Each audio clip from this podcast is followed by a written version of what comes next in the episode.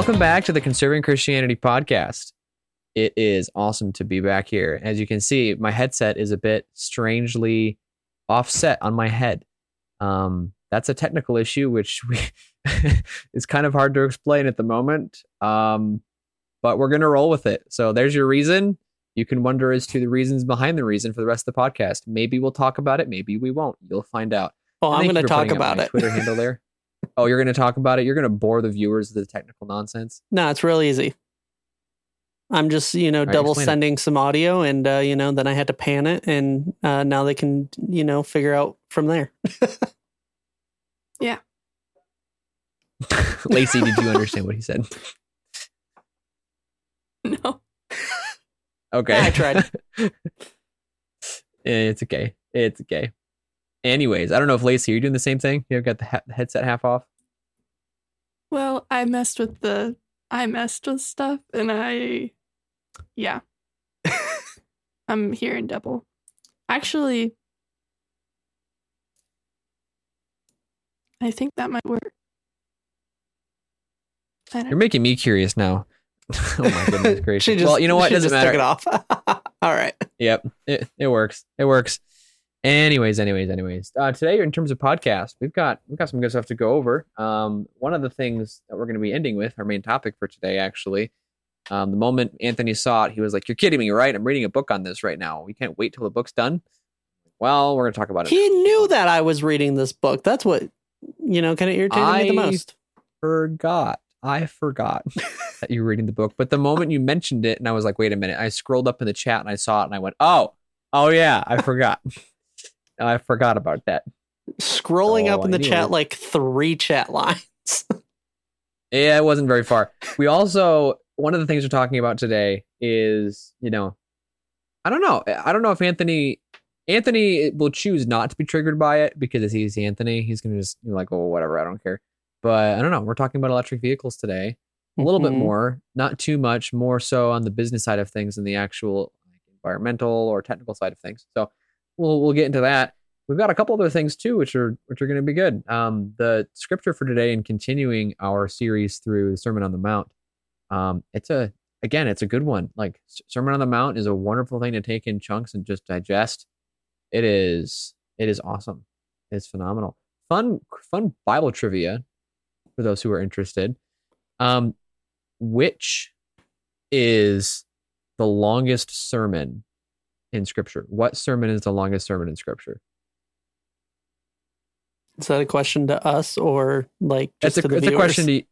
So it was kind of to both. So if you guys answered, then I would have like you know asked for more answers. But you know, if you guys didn't answer, I would have said it because there would have been the awkward silence, and I would have had to fill it with something. Um, uh, I feel like I should know this. When you say longest, what do you mean by that? I'm gonna Like, ask that. Longest, like longest, like, Like, if you took all like the it's words out fully of it. and- like recorded in scripture, or like just one that's been mentioned. we'll say fully recorded because yeah, you could. You, because you I was go gonna back go with Testament Paul, find some Where things. I, no, I was gonna say Paul when he went so long and so boring that the the one kid fell fell out of the window and died, and then Oh, they like forgot prayed him back to story. life. Yeah, yeah, you could say, but no. So like actually recorded in the scripture. oh man, that's that's a. Lacey, do you got anything? I'm gonna take a wild guess, even though I probably don't know. But the Sermon on the Mount. No, I, I don't. I was gonna say I don't think it's the Sermon on the Mount. I know that one's long because that's like three chapters or something like that. uh huh. but I'm gonna. I feel like it's probably like somewhere in the Old Testament. Nope. No, it's in the New Testament. Mm-hmm. So I, I don't have All like right. a hundred percent guarantee that my answer is correct, but as I'm searching through my mind, I'm like, yeah, this is the longest one that I know of, and it's kind of hard to beat. So, and you may not be able to find, maybe you may not be able to Google it either because it's not. This is not common knowledge. Anthony's like, what are you talking? I I I just uh, googled it. So the answer is actually the Gospel of Mark. The Gospel of Mark was originally written as an oratory. Um, it was a, it was or, or or whatever it'd be called. It's technically written to be a sermon, to be read as a sermon to people. You can say that about a lot of books in the Bible. Yes, Like, I could. Most all the, of the New of Mark, Testament was all just say, "Hey, this is a reading from Paul." You know, like eh, that that was what it was supposed to be.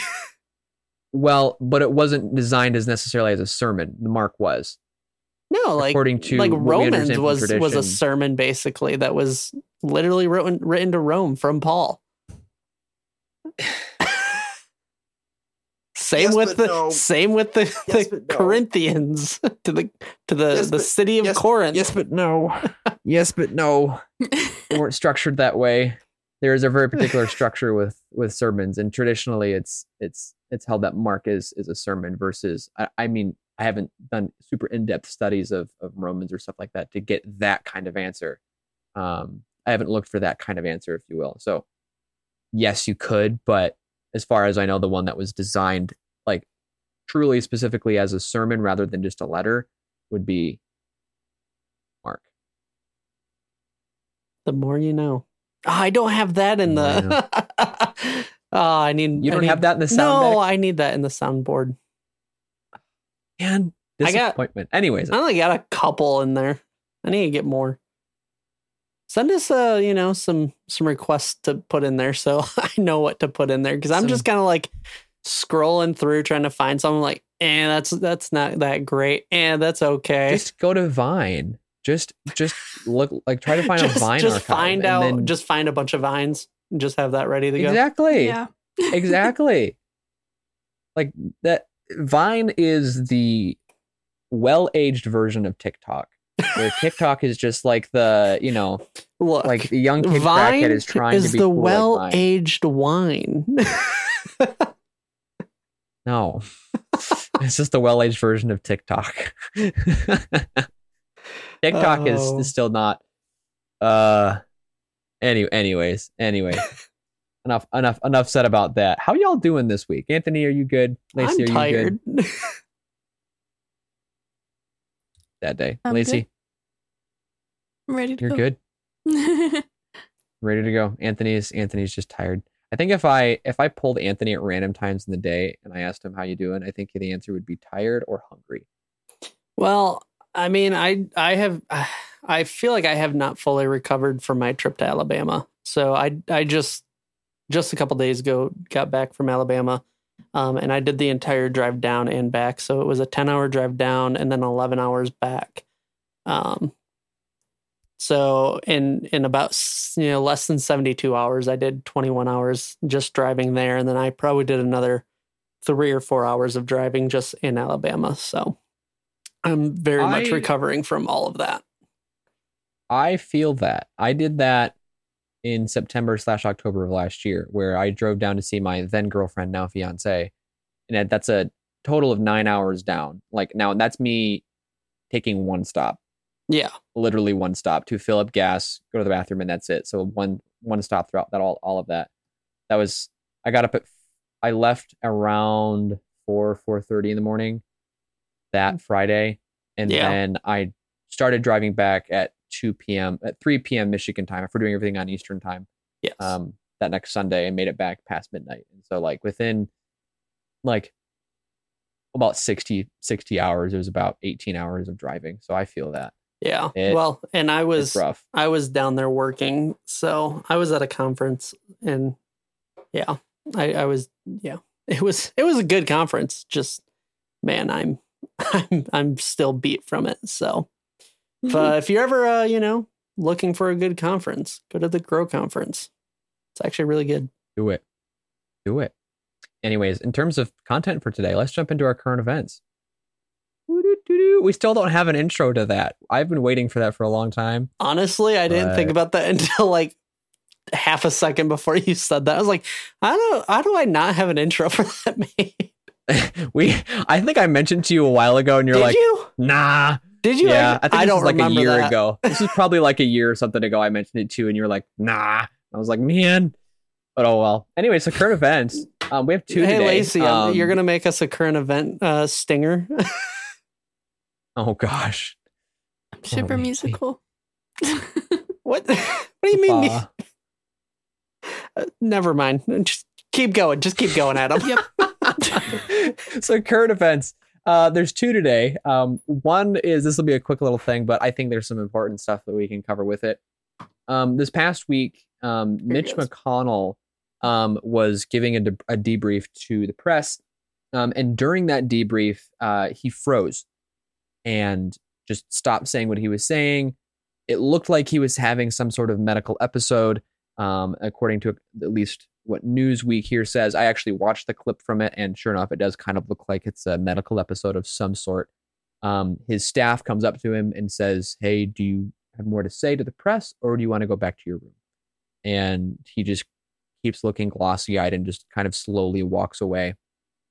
Um, you know, there. I feel really bad for those who are older who have some sort of other me- medical condition, something underlying, or have a medical episode as a result of their age. And I have a lot of compassion for them in that.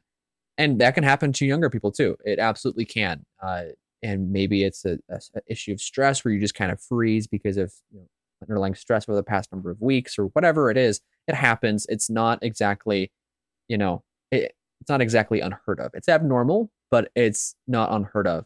And so I have some compassion for Mitch McConnell here. But at the same token, um, what a lot of people are bringing out as a result of this is is Mitch McConnell still in a physical condition, a mental condition, or mental a good mental state to be able to continue in his position in politics? And that's a very valid question to be asking.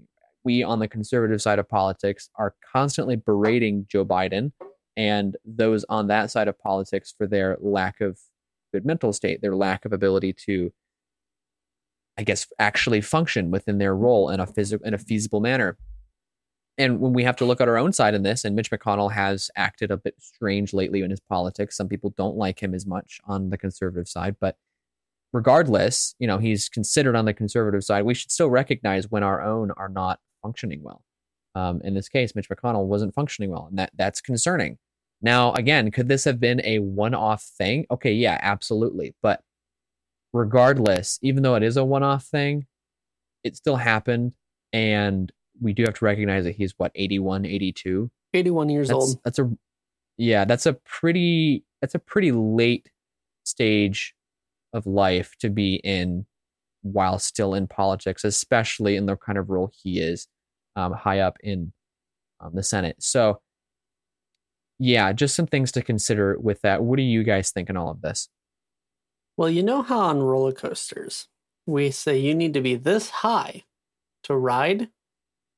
Mhm. I think in government we should say you can't be this old to be in government. Yeah. Yeah. I I agree. Lacey? Yeah, or like make a separate like job for the people who are older that want to continue working. Just be like, just retire at that point. oh yeah, with how much they're making, just retire. You're good. You're set Yeah. for life. Yeah. There was some comment made, I think it may have been on Newsweek, um, or maybe it was on a social post I saw. I don't exactly remember where I saw this comment, but the question was why are older politicians so desirous to stay in their roles? And that's a very valid question. You know, most people want to retire around 70, maybe earlier, maybe a little bit later, depending on who you are. Uh, I know a lot of people who've retired before 70, who've retired around 60. I know some have retired even earlier. I know some who've waited until like 75. You'll see some pastors, say John Piper or John MacArthur, you know, they're not in their fully functional role that they were a number of years ago, but they're still very active. They haven't really truly retired. And so, and they're both around 80. And so, you know, it's different for everybody. But again, majority of people want to retire quite a bit earlier than 80. They want to enjoy their golden years and not have to worry about the stress of work, just enjoy their relationships as, you know, their life does come to an end. But you don't see that with politicians. Politicians just like to keep trucking along as long as they possibly can. And I don't think it's because they like their work all that much. Politics is not exactly a, you know, super enjoyable space to be in. So it's clearly something else. It's either money or it's maybe it's a, a desire for power. They don't want to get rid of the position that they currently have, and it's just they're power hungry. And if that's the case, you know, if it's either that or the finances, both are concerning. I don't want a, a money hungry politician continuing to pull my tax dollars when they're already well set for retirement. They don't need that. Um, and if they're power hungry, that's obviously concerning because that's not why we voted them in in the first place. So, any other Um, thoughts from either of you? I'm pulling this up real quick. Uh, so one of the things that you said um, was talking about how it is very taxing in uh, government. Um, so I pulled up actually a photo because this is actually a really, really good photo ex- to show this. This is a before and after photo of Barack Obama when Yeah. he got into office and after. I mean, think about it. Eight years. And I mean, just you can see the physical toll that it put on his body in eight years. Um, much, I would say, um, I don't know, not as wrinkly skin, you know, nar- nicer dark hair, things like that. And then on the right, you see a very um, aged face, um, much more wrinkles and stuff like that, with with quite a bit of gray hair. Um, it is extremely, extremely taxing that we've seen in in a lot of presidencies, and it, I mean, this was just I know the the Obama one's always a big one that we've we've pointed to, but I mean, go back and you can actually see a lot of um, presidents the the same way. Um, presidents, if I can spell, um, that, that have the same way. I mean, uh, here's one for Bush um, that I can see. Um, there's one of Lincoln actually. that's that's pretty good. Um, uh, who else? I don't know. Just a lot of a lot of different presidents. You can, and and so I think it's one of those things. Like it doesn't matter who I think is in presidency. I think just realizing and understanding just the amount of toll that job puts on the body is, I think, is important. So, and commendable. Yep. Yeah, and even if they're on, you know, what we would consider the not good side of politics, it's it's still a tolling job. Yes. Still, it still is. So no matter what side of politics they're on. Yeah. Yeah. Any other final comments from either of you? Otherwise, we'll move on to the second. I think it'd be cool for them like to start a mentorship and just mentoring like younger politicians. They still have the like Hmm. authority to like mentor, so it still gives them like that power if they're hungry for that. Um and it brings on like younger generation of politicians, which I think would be cool. Lacey, are you proposing the deep, dark uh, government, but you know, like the government behind the government? No. I'm joking. She's like, we already have a deep state, so let's make a deeper state. just kidding. Just kidding. Just kidding. Just kidding. oh, Um, no, that that would be that would be an interesting way of doing that. That would be interesting. Um, I mean, I know, like even at like a lot of local Yeah. government um, positions, a lot of them do stuff like that afterwards. So, I mean, we know um, Tom Hooker, for example, um, in Michigan. He was he was a um, state representative, and um, he was also, I think, in the was it Senate representative? I don't remember. I I don't know. I think it was state Senator, uh, yeah. yeah, senator and state representative, stuff like that. You know, so he's he's done a lot of things. Um, and now a lot of times, um, so a lot of these younger guys who are um, going into politics, um, they're just getting started. Um, he'll he'll come alongside them. He he he tries to help them, mentor them, um, and stuff like that, which is which is really cool. So Mm-hmm. Yeah. Yeah.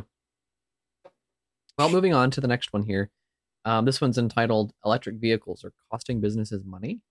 Question mark. Um, and that's kind of said tongue in cheek or sarcastically because, um, you know, a lot of businesses and politics, particularly, have been pushing for electric vehicles for a long time, and they've been, been continuing to push it. But you know, if you drive across the country, what do you see 99% of on the road? You 99 percent of all automobiles on the road are gas powered. They're all combustion engines. They're not they're not electric by any means. You've seen electric vehicles rise in popularity. I mean, if you go to California, for example, you see Teslas literally everywhere. But that's also California. California is also, you know, a lot of people over there have deep pockets, and it's just been highly incentivized over there as well. Do you Um, actually know what the top four cars being sold are right now? I don't. Tesla Model Y, 3, X, and S. They have secured the top four spots worldwide. They are the top sellers vehicles right now. Um, Worldwide, worldwide, yes. I don't. I'm gonna look up that. this is this is I a new this is a newer securing that. this is a newer stat that just uh started happening that I, that I was reading about.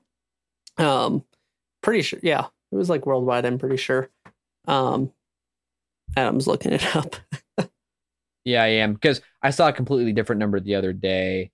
So, and that honestly surprises me because you have buyers all over Asia and Africa as well who are not going to afford Tesla um, by any means, and so those ones. Um. Okay. I'm trying to find the best Kelley Blue Book. I'm going to go by that. This is as of the 17th. hmm Yeah, I've got that. Um. Model Y is at number four. They said Ram pickup truck, Silverado, Yeah. Ford F Series. Yeah, it's a lot of Toyotas, GMCs, and then yeah, the pickup trucks are at the top. I don't know. Uh, there was there was one that I saw just the an article the other. I mean, it was it was like two or three weeks ago now that they had all four were were hitting that. But yeah, Top um, 25 best selling. This one's from Car, Car and Driver. They're very um. I don't know. Yep, Hyundai, a lot of yeah, okay, a lot Mm, of foreign cars. Foreign Toyota, is what we're seeing Toyota. Rams, Silverado. Tesla Model 3 is at 11. Yeah. Yeah, they're still up there. They're still up there. I'm, I won't be Yeah. surprised by that. By any No, it was, but yeah, I, Um, at least the article I saw a week or two ago, I wish I saved it, had said that it, they they were securing the top four. I wonder if that's with electric vehicles. No, it That was was, electric it was just it was all. I, I mean, I- Interesting. So I don't know. Um, that was just something that I at least read a couple weeks ago, and I mean, those type of numbers are always going to shift and change as people are buying and selling and whatnot as uh, more cars Yeah. come to the market and things like that. So, um, Right. it, it it's a, always in flux. Um, Yeah. But it, it- that being said, they are still very, very highly sold um, vehicles, um, electric cars right now. Um, and as someone who does own one, uh, honestly, I can say I will probably never go back. Yeah. Anyways, anyways. Um, so in regards to the, the current event here, um, there, you know, business has been pushing it, industry has been pushing it, politics have been pushing it, and there are some interesting effects that are going on with this. Now, it's true that in pushing for something, there's always going to be some sort of side effect. There's always going to be something that's okay. We're going to have to deal with this as a result. For example, in California right now, the power grid is at risk of you know failing because of how many Teslas are on there. There's there's a lot of issues with that over there. There is the whole environmental thing of okay, how are we going to provide enough lithium for this? You know, is that more costly? Is that more dangerous to the environment? All these questions that come up with it. But of course, again, the other question is okay, are people going to buy it right now? Because you can't you cannot just force something down a society's throat. You just can't do that. That's it's just been pretty obvious. And um, in terms of electric vehicles, this is a great example of that.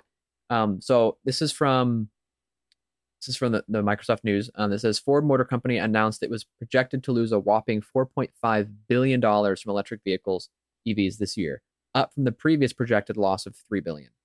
The company released its second quarter financial results on Thursday. The US-based automaker's EV division, called Ford Model E, has lost 1.8 billion dollars so far this year, according to Fortune. The projected 4.5 billion loss is over twice as much as Model E's 2.1 billion loss in 2022. The company recently announced that the pride of its electric F-150 Lightning pickup trucks will be reduced due to cheaper raw battery materials. The company, the company touted that its low EV prices establishes leadership ahead of industry next generation EVs. With the Ford Model E's revenue is up to 39%. Ford is also expected to produce 600,000 EVs per year by 2024. Now, in terms of the actual loss that they've been making, this article is pretty pretty surface level. There's not a lot of information, in depth uh, information on the finances of Ford. It's very very it's very possible the amount that they've lost from electric vehicles could be purely the production and the marketing of it, as in they're taking an upfront cost to make a later profit by putting focus on the EVs. It, with the snippet we just heard, there's I don't have a guarantee in my mind which one it is. I would However, I would guess it's a lot in R and D because company these these a lot of these other companies are just now starting to get into the R and D um, with uh, trying to understand and get better battery life um, and like longer ranges and stuff like that. So many are trying to do that as well as better charging, um, faster charging, those type of things. Um, which is why I think, again, I, I'm speculating all of these companies have been making these deals with Tesla to be able to get their the the uh, NAC charging um, put into the into the uh, their company like their vehicles. Um, so Ford, Chevy, Toyota, um, GM actually just in general, um, they all a lot of them have already made a deal to say, hey, we want the charging the the Tesla charging ports in our vehicles and then also put onto the Tesla net, uh, super uh, supercharging network because right now the only vehicles that could use the superchargers that Tesla has, which is are all over, is a Tesla. Um, because it doesn't like say, "Hey, I need to." Someone just came into my room. um, what it says is that uh, with the network, when you plug in, it automatically just knows uh, what account and what card to pull from uh, based off of the car and your account attached to the car. Um, where so these other cars, like you can't just go up, try to like swipe your card or something and use it. Um, so they're they've they're a lot of them are making these deals to join it, but I know a lot of them have been trying to figure out a lot of what Tesla already figured out through R and D.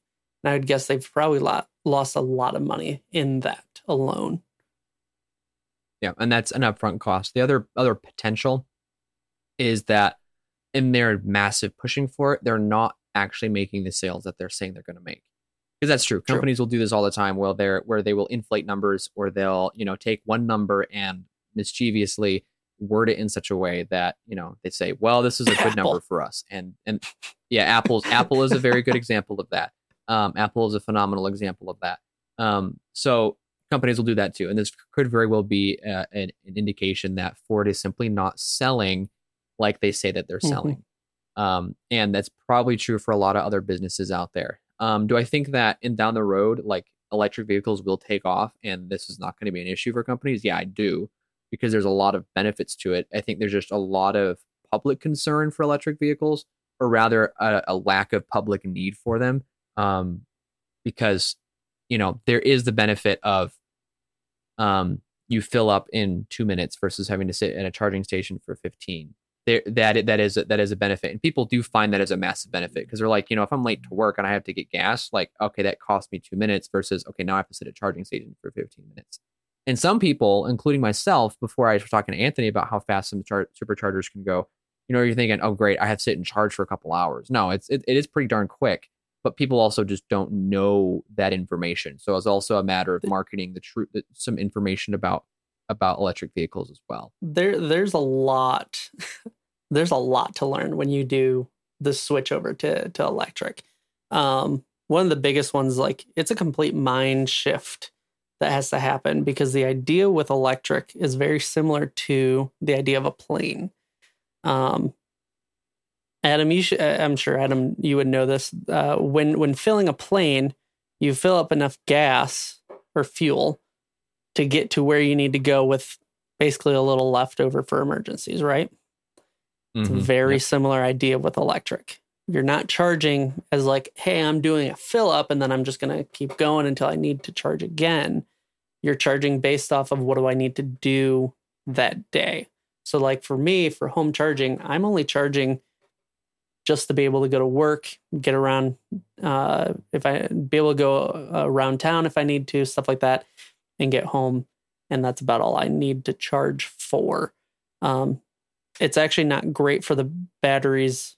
Now, some of these new ones, it's not the, uh, as much of a problem, but it's not great for the batteries to actually do a full 100% fill. Um, and so it's yeah, it's just a it's a whole new mind shift um, that you have to do, and so it, it's a lot of just public education that I think needs to happen before we can really make that switch. And as Adam said, you look over at California, we are not ready for this shift to happen because it is important that um, the electric grid can handle that type of load. Right. So yeah, there's just public concern, lack of public knowledge, um, and I, I, think personally the biggest thing is public concern because people see, you know, what the lithium ion what the lithium mines do to the environment, which is not great um, at all, and they do see the fact that hey, we don't have the infrastructure to yet, so we're just not going to buy into it until those things happen. And unfortunately, for businesses like Ford, they don't really have a lot of influence over those things. They can't you know they're not in charge of, of the electricity companies. They can't say hey we need this kind of grid here and now. They don't have that ability. They also don't have um, you know they're not necessarily in charge of media. They can't you know mass distribute information as well as a media source could um, so there is a level of dependency across the whole system to be able to make put the infrastructure in place along with the public education so and i think that could be a large result of you know a loss of finance for a lot of these companies that are jumping into it again, do I think it'll take off down the road? Yeah, it will. So unfortunately for a lot of businesses, I think this is a almost necessary risk because mm-hmm. if they continue to stay in just what they're at, then you know, that'll cost them down the road. Um, but other than that, like it is it is necessary. So Lacey, you got anything? No, I'm just listening. uh, I actually got to talk to a guy from oh shoot, I don't remember, some big car company. Um, I was at a at a wedding and uh, sitting at, at a table with uh, someone from a car company, and he was talking about how um, their company is what they were kind of doing with electric vehicles. Um, and and a lot of people were asking like around the table like are they really here to stay? That type of thing. And and he basically just said in the next couple years we will not be producing any um, combustion engine vehicles anymore. It will be fully electric, um, which is interesting because I I even would say that's probably a little too soon, that's that's where a lot hmm. of them are headed. Hmm. Yeah. All right. Other than that, Anthony, who's our sponsor? Our sponsor. Oh, I didn't. Where is it? I don't know. Our sponsor is Dubby. I normally have a have a, a thing right here, but I was using Dubby uh, for my for my trip, and it was great, guys. Uh, I uh, literally, uh, I woke up at oh, what was it like 4 a.m. or something like that. Uh, got ready, made a made a an energy drink with Dubby, um, and just drank that for the first like hour of my trip, and it was awesome. There's zero sugars, zero calories, no artificial coloring. Um, it is just a bunch of vitamins, some caffeine, um, and and it it's just going to give you a lot of great energy, as well as you don't get crash uh, the crash, and you don't get like the jittery feeling and stuff. It's wonderful. Um, so basically, it was hey, boom, get me get me kind of up going um, for this drive that I did, and by the time it wore off, I was just basically awake, and it wasn't like this this crash where I needed to, you know, like oh my word, I need to like pull over and take a nap. Nope, I was good and just kept, was able to keep going. Um, we uh, are able to give you guys a special promo code for ten percent off. You should use it. Conserve Christ, C O N S E R V C H R I S T. Go to Dubby.gg, use Conserve Christ as a promo code promo code and let them know we sent you. Yeah. Sweet. Love it. Gotta love it. Moving forward on to our scripture for the day. Our scripture for the day is guess what? We're continuing in, in Sermon on the Mount. I announced that earlier. And so today we're going to be Matthew 6, 19 through 24. And, and we're reading from the the KJV, right? We we certainly can if I'm joking. I have ESV up. oh my word. Anyway, so again, it's Matthew 6, verses 19 through 24. I'll go ahead and read it and we'll do some observations from it. Do not lay up for yourselves treasures on earth, where moth and rust destroy and where thieves break in and steal. But lay up for yourselves treasures in heaven, where neither moth nor rust destroys, or where thieves do not break in and steal. For where your treasure is, there your heart will be also. The eye is the lamp of the body. So if your eye is healthy, your whole body will be full of light. But if your eye is bad, your whole body will be full of darkness. If then the light is in the light in you is darkness, how great is the darkness? No one can serve two masters, for either he will hate the one and love the other, or he will be devoted to the one and despise the other. You cannot serve God and money. Right. Anthony, I can see there's things in your head. there is. There are. At least I think Um, there are. Not much. with the way with the face that you made, with the face that you made after I finished reading it. No, I, I I just made a face. Oh, um, okay. uh, but I mean, I can I can talk about it. Um, yeah, I I don't know. I feel like this scripture is very straightforward, but yet at the same time, we continue to fail a lot. um, Mhm. we need to have our minds set. Um, and honestly, it goes back to a lot of what we read earlier before in this uh, chapter already, um, especially the last um, from uh, 16 to 18, um, as well as um, like one through four, where the whole idea in this is we are trying to live our life the way that Jesus kind of tells us to. Um, we are trying to go about and do it the Jesus way, basically, is what I would say. However, a lot of times we don't want to. We want to do things our way. We want it to be for us. Um, and so verses 19 or, uh, through 20 do not lay yourself treasures on earth where moth and rust destroy and where thieves break in and steal. What's what's more important? Earthly possessions or heavenly eternal treasures that we that we can get it's definitely the heavenly eternal treasures. Um, but when we do things that uh, like we talked about in the past where we're fasting and we want people to see it that's our reward. It's not the eternal things.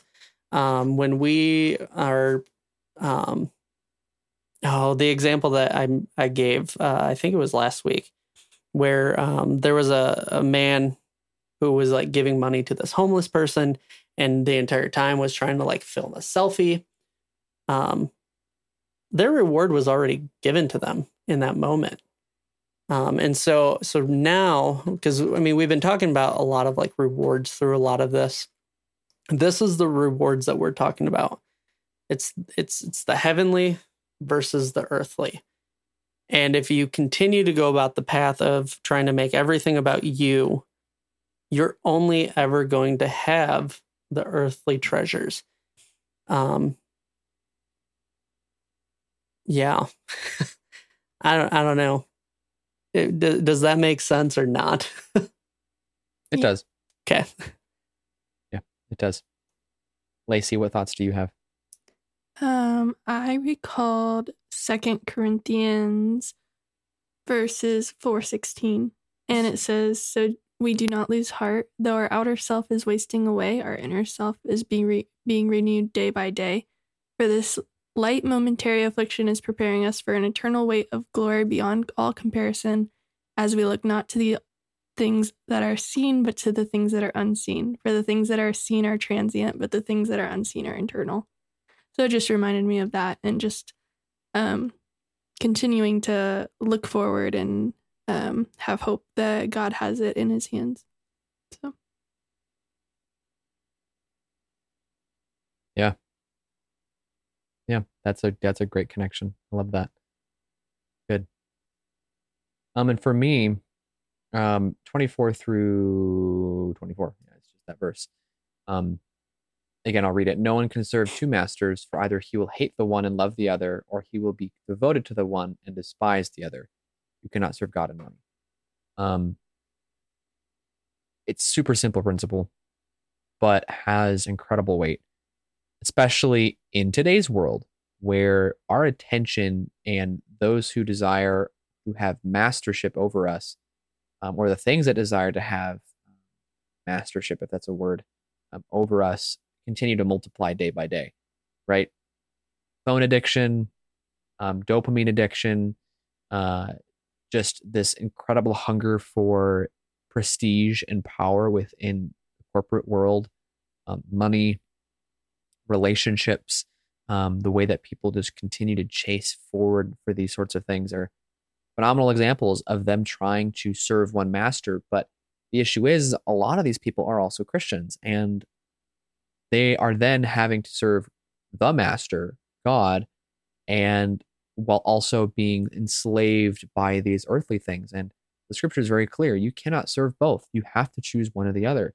So, in choosing Christ and choosing God the Father to be your master, you then realize that you have have to and you also get to let go of all of these masters, lowercase m masters that are over you. Um, and you can't go on living your Christian life at the same time, attempting to serve both. It's not possible. You're either going to love one or despise the other. And guess what? In our sinfulness, we are going to be more inclined to love the sin, love the things of this world, and begin to despise our Heavenly Father. And so, um, you can't you can't do both. And you know, Christ gives one example at the end of this, which is you cannot serve God and money. Um, but nothing in this passage, from what I can tell, is limiting it to that either.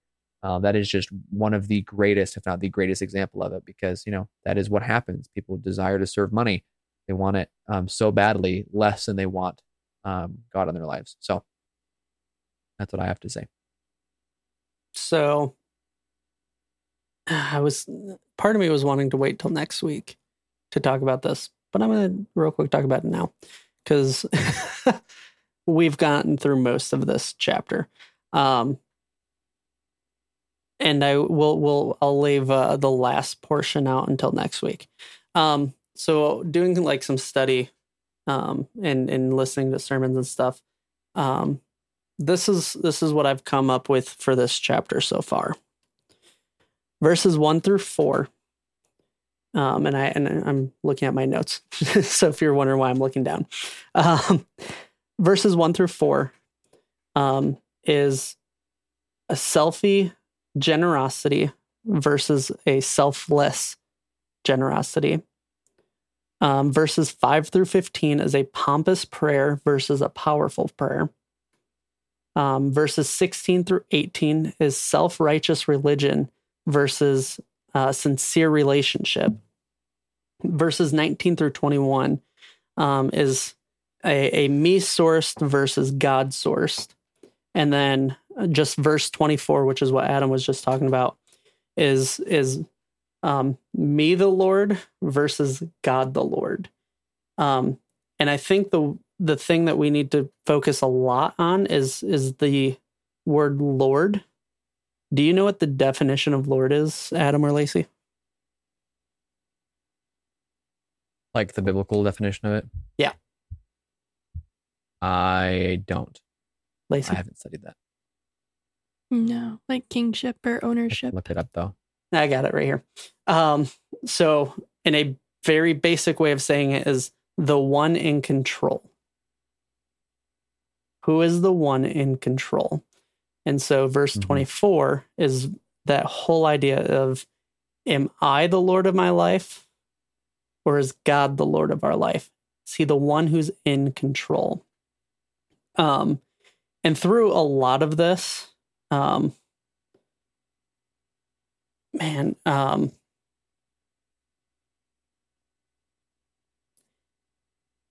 this is kind of getting into into next week, but I'm okay with that. Um, the the original lie that that was that was given um broken down and i think i think um there there's some very strong um correlation to things that we're seeing in in today's world um when broken down and and that we're seeing a lot of um but breaking breaking apart the original lie is is saying that something is wrong with you. You are not right. You are not enough and you don't have what you need to be happy. That is that is the lie that that the devil or Satan tells us essentially. Take about just about any any big problem going on today and that's that's what i think is at the root of a lot of it saying that something's wrong with you you're not enough or you're not right you're not enough and you don't have what you need to be happy um and and just kind of like when i was i was going through that it just kind of like broke me um just thinking about a lot of what's going on um in this world um, especially a lot in the, in the LGBTQ, because I see it very prominently there. Um, and and and I see the devil working, and and it's the the the the two that hit me the most is the you're not enough and you don't have what you need to be happy because I mean you can clearly see that so prominently, and I think that's why we see the the suicide rates in that particular group higher than any other group that we've ever seen in history.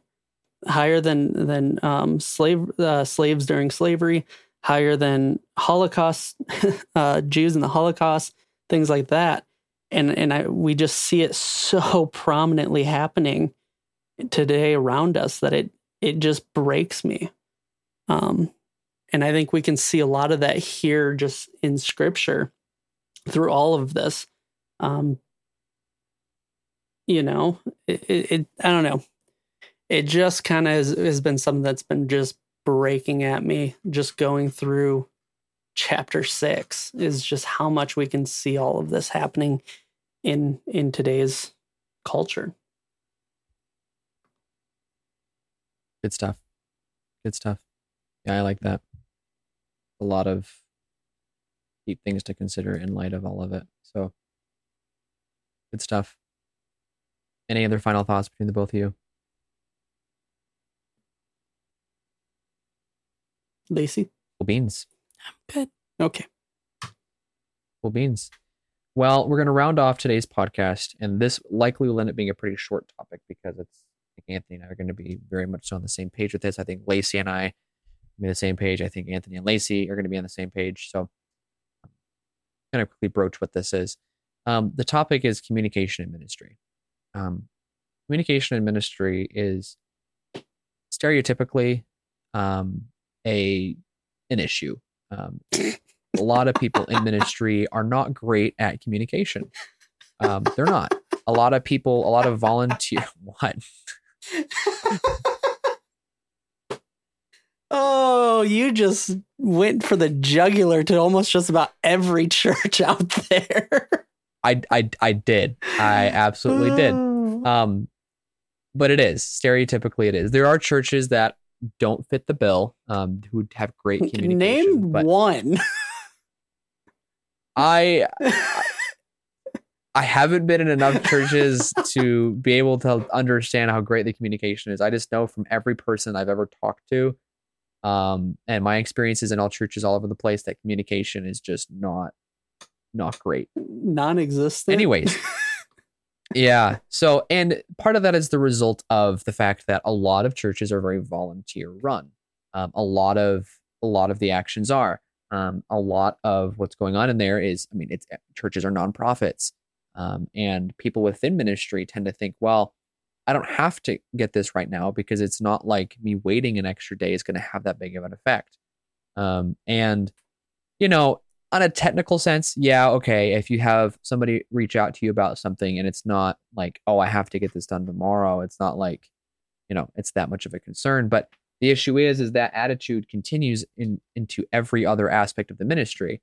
And the fact that volunteers are running it, they don't recognize that they're not just volunteering for a random organization, they're volunteering for the kingdom. And um, staff members within uh, the, within churches um, take on a lot of extra burden. It makes it harder for them to communicate. And then um, every, with everything going on, you add on the typical attitude of, oh, this can wait to the, oh, I'm in church. It's not like I'm having money, a monetary issue, a monetary issue. And you add on the, the stresses of ministry and how many people are trying to contact ministers. And then you add on the fact that, um, you know, they're not paid well. And you continue to pile on all of these reasons. Communication just becomes non-existent. Um, and I think ultimately, out of all of them, the biggest one is that we have the attitude that, oh, it's ministry. It can wait. It's not that big of a deal. Money isn't at stake. Relationships aren't at stake. I'll just wait. I'll put it off. We can worry about it later. And I want to target that attitude specifically because every other thing I listed are those are those are things that okay, we can consider those. One being that they're not paid enough um, for all of the stress that is on them. Ministers, especially when they're in larger churches, they have 13 million people trying to contact them 24 7. It's a little difficult to get to all of those things. And when you add on all that communication on top of all of the events and ministries that they're running, it can be really difficult for one person to try to try to handle. Um, and then it comes the issue: do you hire on more staff? Well, that adds another communication layer, and then you have all these other problems. So those are very those those have to do with feasibility and viability. Like that that kind of the unfortunate reality of ministry is, is those things aren't going to go away. But the attitude of this can wait this can go later money is at, is at stake i think is in many senses inexcusable for one big reason.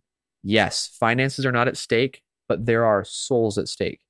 And there is this the spiritual health of your congregation that's at stake. And arguably those things are infinitely more valuable than any amount of money. You walk into a business scenario, they're under the exact same stresses of people in ministry. They have million tons of people, not millions, they have tons of people that they're talking to.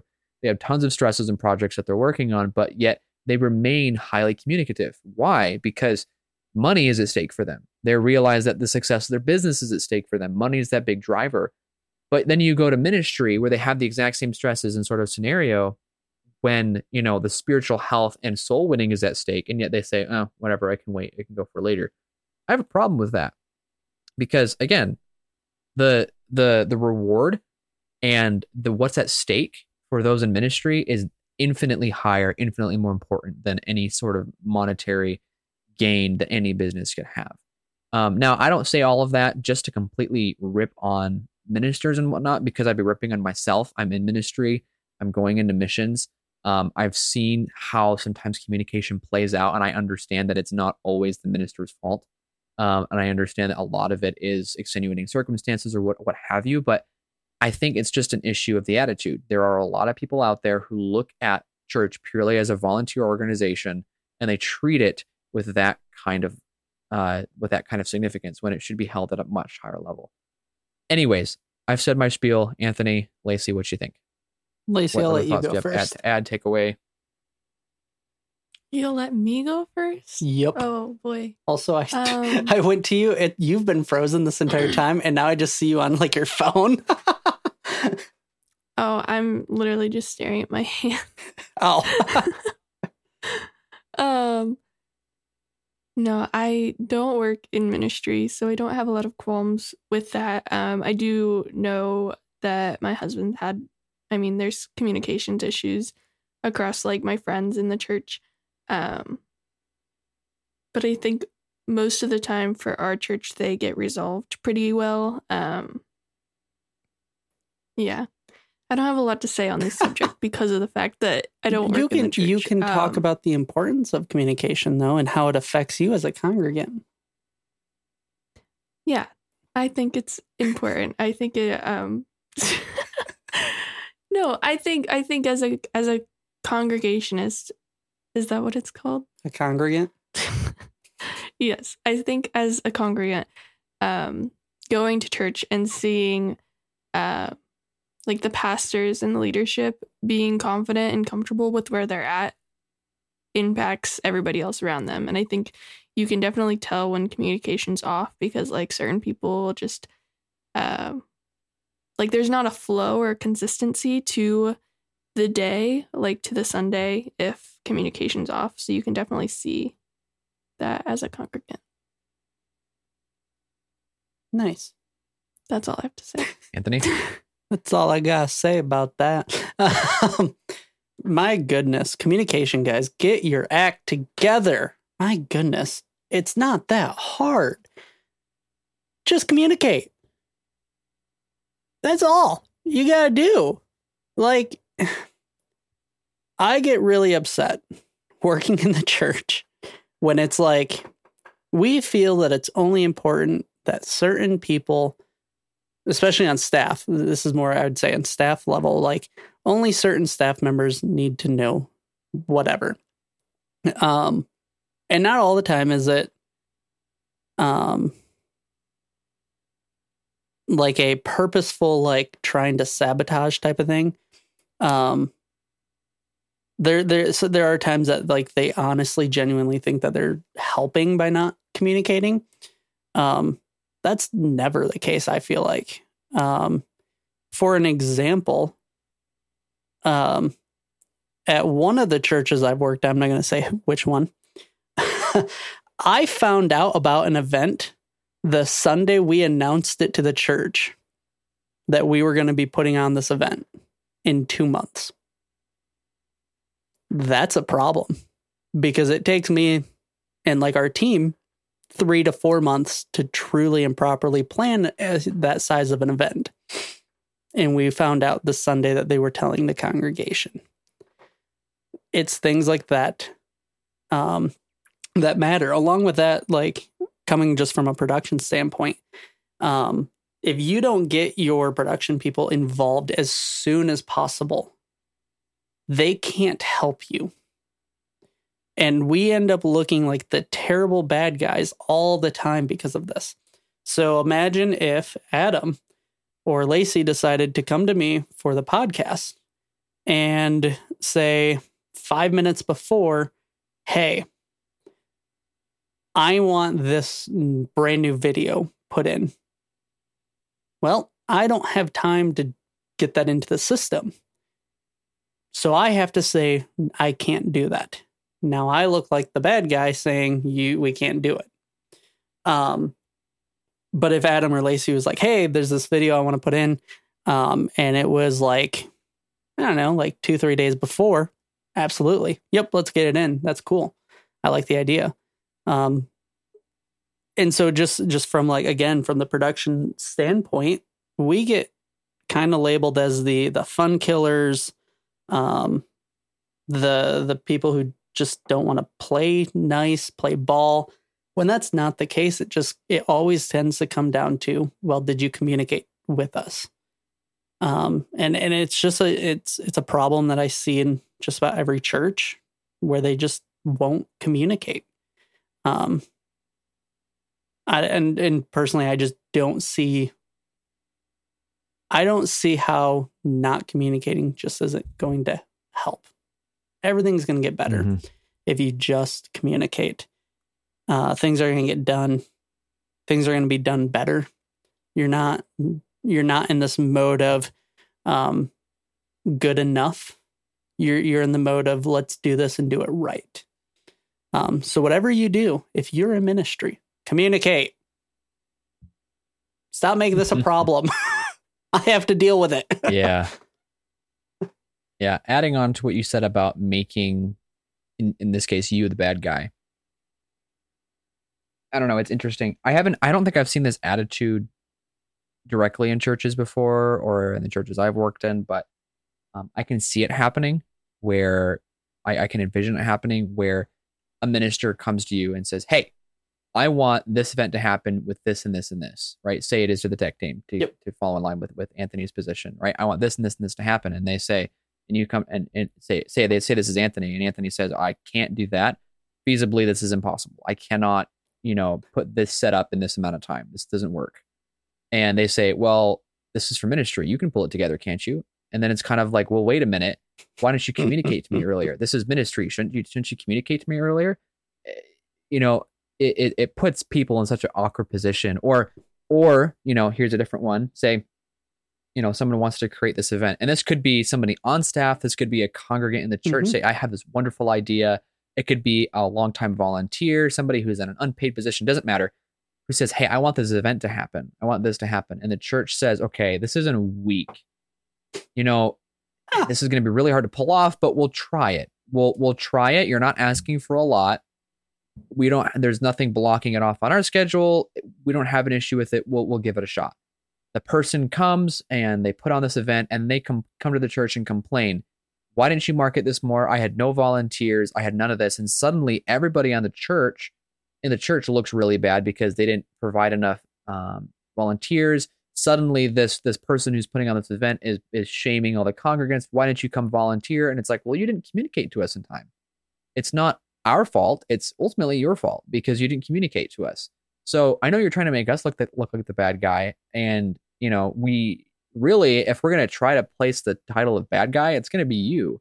But we also can't do that because if we did that, you'd be like, well, I was trying to put on an event do something for the Lord. Yeah, absolutely you were. And we're not calling that the bad thing. It's just you're treating everybody terribly for a mistake that you made. It it So- even goes further than that because so imagine this.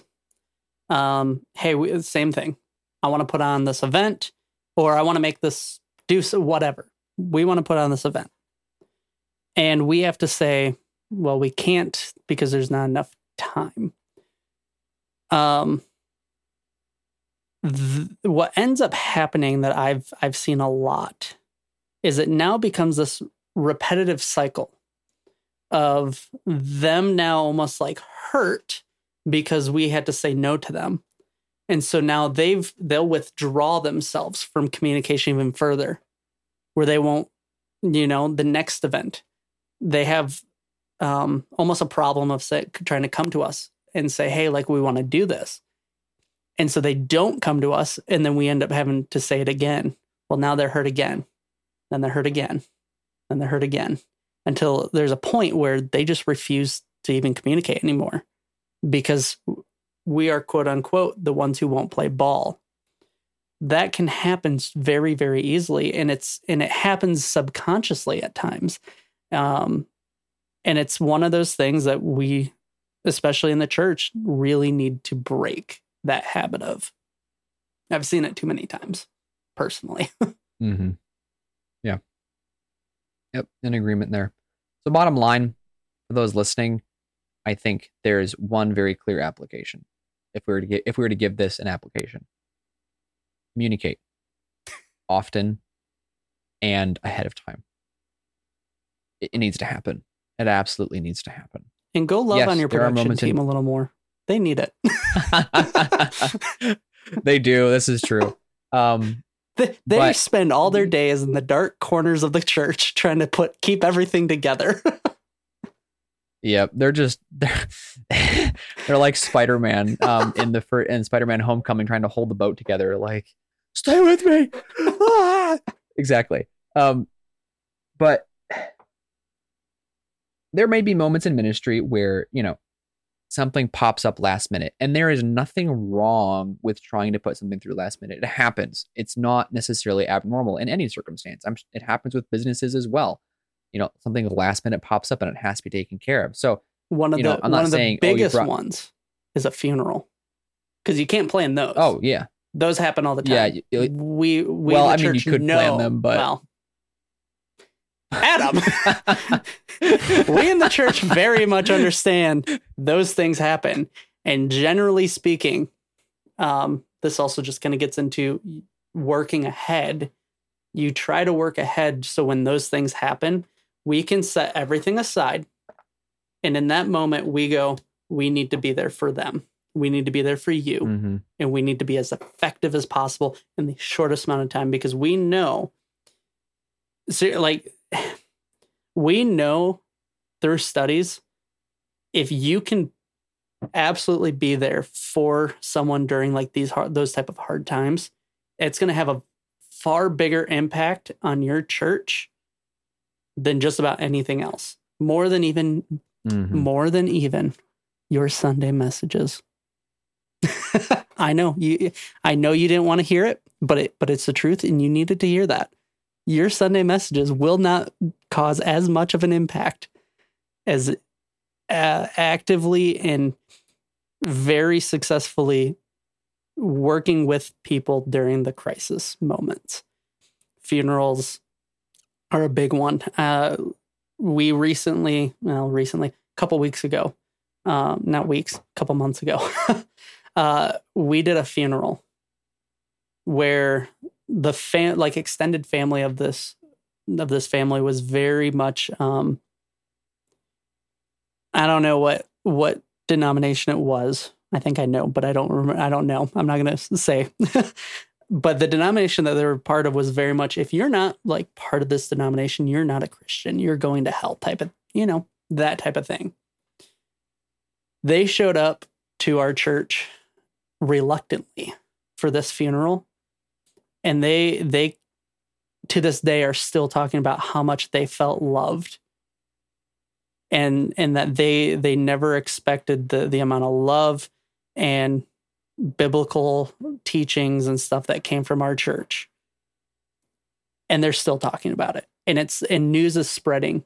We we've had other funerals and other things come our way because of that family just spreading the word of oh my word they came together and they were there for us in this time of crisis it's huge Yeah. Yep. Yep. Absolutely. Communication. Do it. You have no excuse. Souls are more important than money. And if man can be driven to be communicative with money, you should be all the more driven to be communicative with souls. So don't think about the Yeah, roi think about the eoi or eroi That's- eternity on investment. sorry eroi What what is that? ROI is return on ROI is investment. return What on is investment. EROI is Yep. eternal uh, return on investment. Oh, eternal return on investment. Yes. Think Gotcha. about think about the All right. EROI more than the ROI. well, you got it. You said I thought you said EOI at first. Well, I, was like, did. I, I absolutely did, and then I meant? EROI. Gotcha. Gotcha. Well, anyways, that being said, any final thoughts on anything we talked about today from either of the other two hosts? Lacey, I have nothing. Lacey, you are so talkative today. Sorry. So very talkative. we should we should create a podcast where well Lace- not a podcast Where we should create an Lacey has to talk. yes yes we should it absolutely may do or may not be in the works. Do we have do we have a name for that yet? Mm, not confirmed. What is it called I'm when like for that oh the girls like slowly start posting about their boy on Instagram? It's like a it's called something specific. What? It's a Gen Z thing, sorry. Wait, Adam's i don't Gen know Z. what it's called oh wait. Oh. i don't hey Um, i take offense to that you took offense for me calling out your generation. yes i take offense for being I for mean, I identifying with them Adam's like, can I self-identify as like a, a boomer? Oh my word. There is what's that called? Zoomers, Gen Z boomers. I do identify. I will I will take that. I will take up that mantle. Like Gen Zs who act like boomers. I'll take that mantle up. I'm okay with that. But yeah. Lacey, are you technically Gen Z or no? I don't I don't actually know how old I you am are. very much Gen Z. I was born in Okay. 2000. nice. Y'all are just Okay. so young. You're not that much older than us, Anthony, and you know that. But at the same time, it's very different growing up. That's fair. That's fair. Anyways, other than that, I've got nothing else either. Um, we covered some good stuff today. Plenty of ranting, and before Good we job, go, we'll get Lan- we'll get uh Lacey ranting all over the place One of these days. one of these days. If it's if it's a Gen Z ranting, is it zanting? All right, Lacey, you want to pray us out? sure. All right. Dear Jesus, please um, just bless the week and let us remember you and how you are Lord of us and we are not Lord of ourselves. Um, please bring us to your word this week and to somebody that you want us to interact with. And please just give us guidance and rest and peace and grace. And I pray all of this in Jesus' name. Amen. Amen. Amen. See you next time. I love the little bounce.